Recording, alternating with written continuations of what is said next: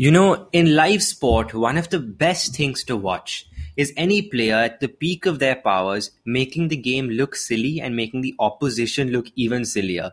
Now, Joe Root at the moment is currently doing that with the form he's in. And as an Indian fan, it hurts that he's doing it against India. But as a fan of our game, it's good for test match cricket. Welcome back to Views from Third Man. For those of you who are first time listeners, this is a cricket podcast where we talk about the events in world cricket from a fan's point of view. And as an Indian fan, I'm hurt by the way Joe Root is playing. 500 runs in this series already. He's got 100 in every single test match with the lowest score in the 30s. To put that in perspective, some Indian batsmen's highest scores are in the 30s. So the real question is, how do you get Joe Root out? Because look at the series so far. Nottingham, England really got saved by rain. India were the better team over there. At Lords, Joe Root almost won the game for England single handedly with that 180. His wicket in the second innings turned the game around, India's bowlers pulled a rabbit out of the hat. India's bowlers and the way that they were led they really pulled off something special. It was a win for the ages. There's just something about Indian teams at Lords. They either turn up in great style or they just don't turn up at all and they get brutally defeated like they did last time. But at 2014, they won. But that's deviating from the topic. Joe Root has been incredible. He's in the form of his life. And one thing is clear. The only way India can win this series is if they find a way to get Joe Root out. But with the way it's looking right now, that seems pretty impossible. I mean, just look at Joe Root's stats. His stats in 2021 read 11 tests, 21 innings so far, 1,398 runs at an average of 70, 150 and 6 centuries. If England do bat again in this test match, he will have five more innings left in this series maximum and a full Ashes tour. He could possibly get 2,000 runs in a year in test match cricket. He could get 10 centuries. I mean, the last time an English batsman was in such good form was Michael Vaughan in 2002. And that really was the peak of English batsmanship at that time. But Vaughan himself, in 14 tests, made 1,081 runs at an average of 60. Joe Root has almost beaten that already. And I mean, there's just something about the way he gets behind the line of the ball, plays it square of the wicket, drives towards the offside, moves across, plays it onto the onside. I mean, there were talks earlier about the fact that he may not be part of the Fab Four anymore. That it may now be Virat Kohli, Kane Williamson, Steve Smith, and Babar Azam. All I will say to that is forget the thought. At the moment, Joe Root is the best batsman in the world. And I don't understand why he's not playing all three formats for England. He genuinely has the ability to be a match winner in all three formats. He was their highest run scorer in the 2016 T20 World Cup. He's been one of the best one day batsmen in the periods 2015 to 2019. And we know how good he is in test match cricket. He's made 500 runs in this series so far. The next best English batsman has made less than 250. The best in- Indian batsman, that's KL Rahul, has made just above 300. I mean, at this point of time, he's crossed 9,000 test runs. He averages 50. He has 23 centuries.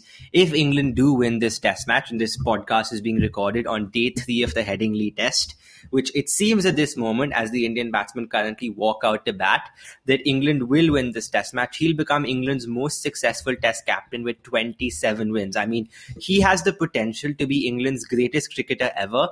And given the fact that he's just turned 30, with the way he's batting right now, if he continues this kind of form for a couple of more years, he may even have the ability to become the highest test match run scorer of all time. But that's a talk for another day. We've said that about many people.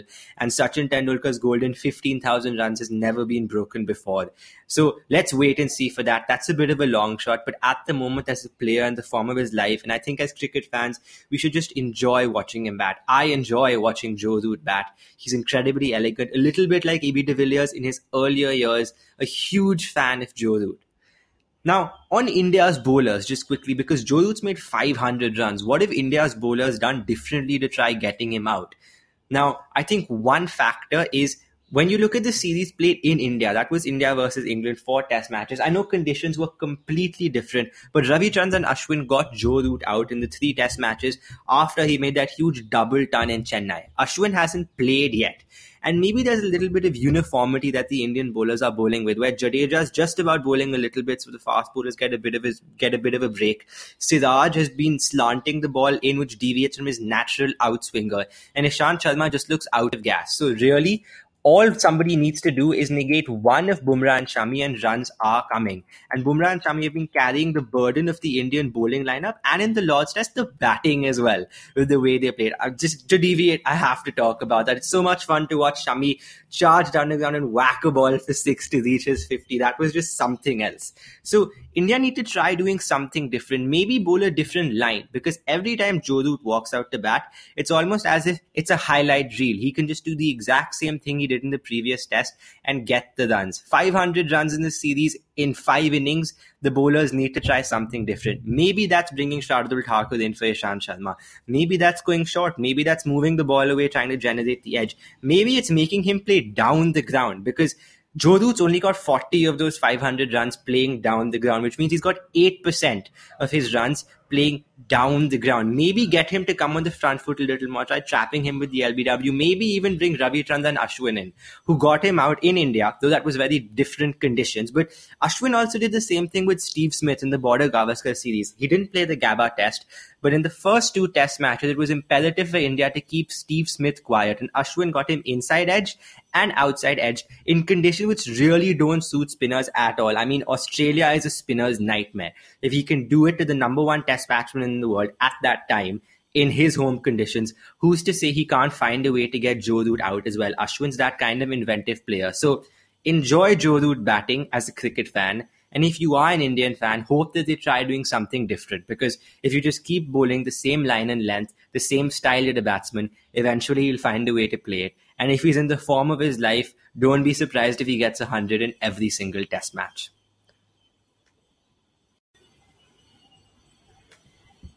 This podcast was created on Hubhopper Studio. If you wish to start your own podcast for free, visit studio.hubhopper.com or download the mobile app on the Google Play Store. Hubhopper is India's leading podcast creation platform. Start your podcast and get your voice heard across platforms like Spotify, Gaana, and Google Podcasts, Wynk Music, and more. Click on the link in the description or visit studio.hubhopper.com.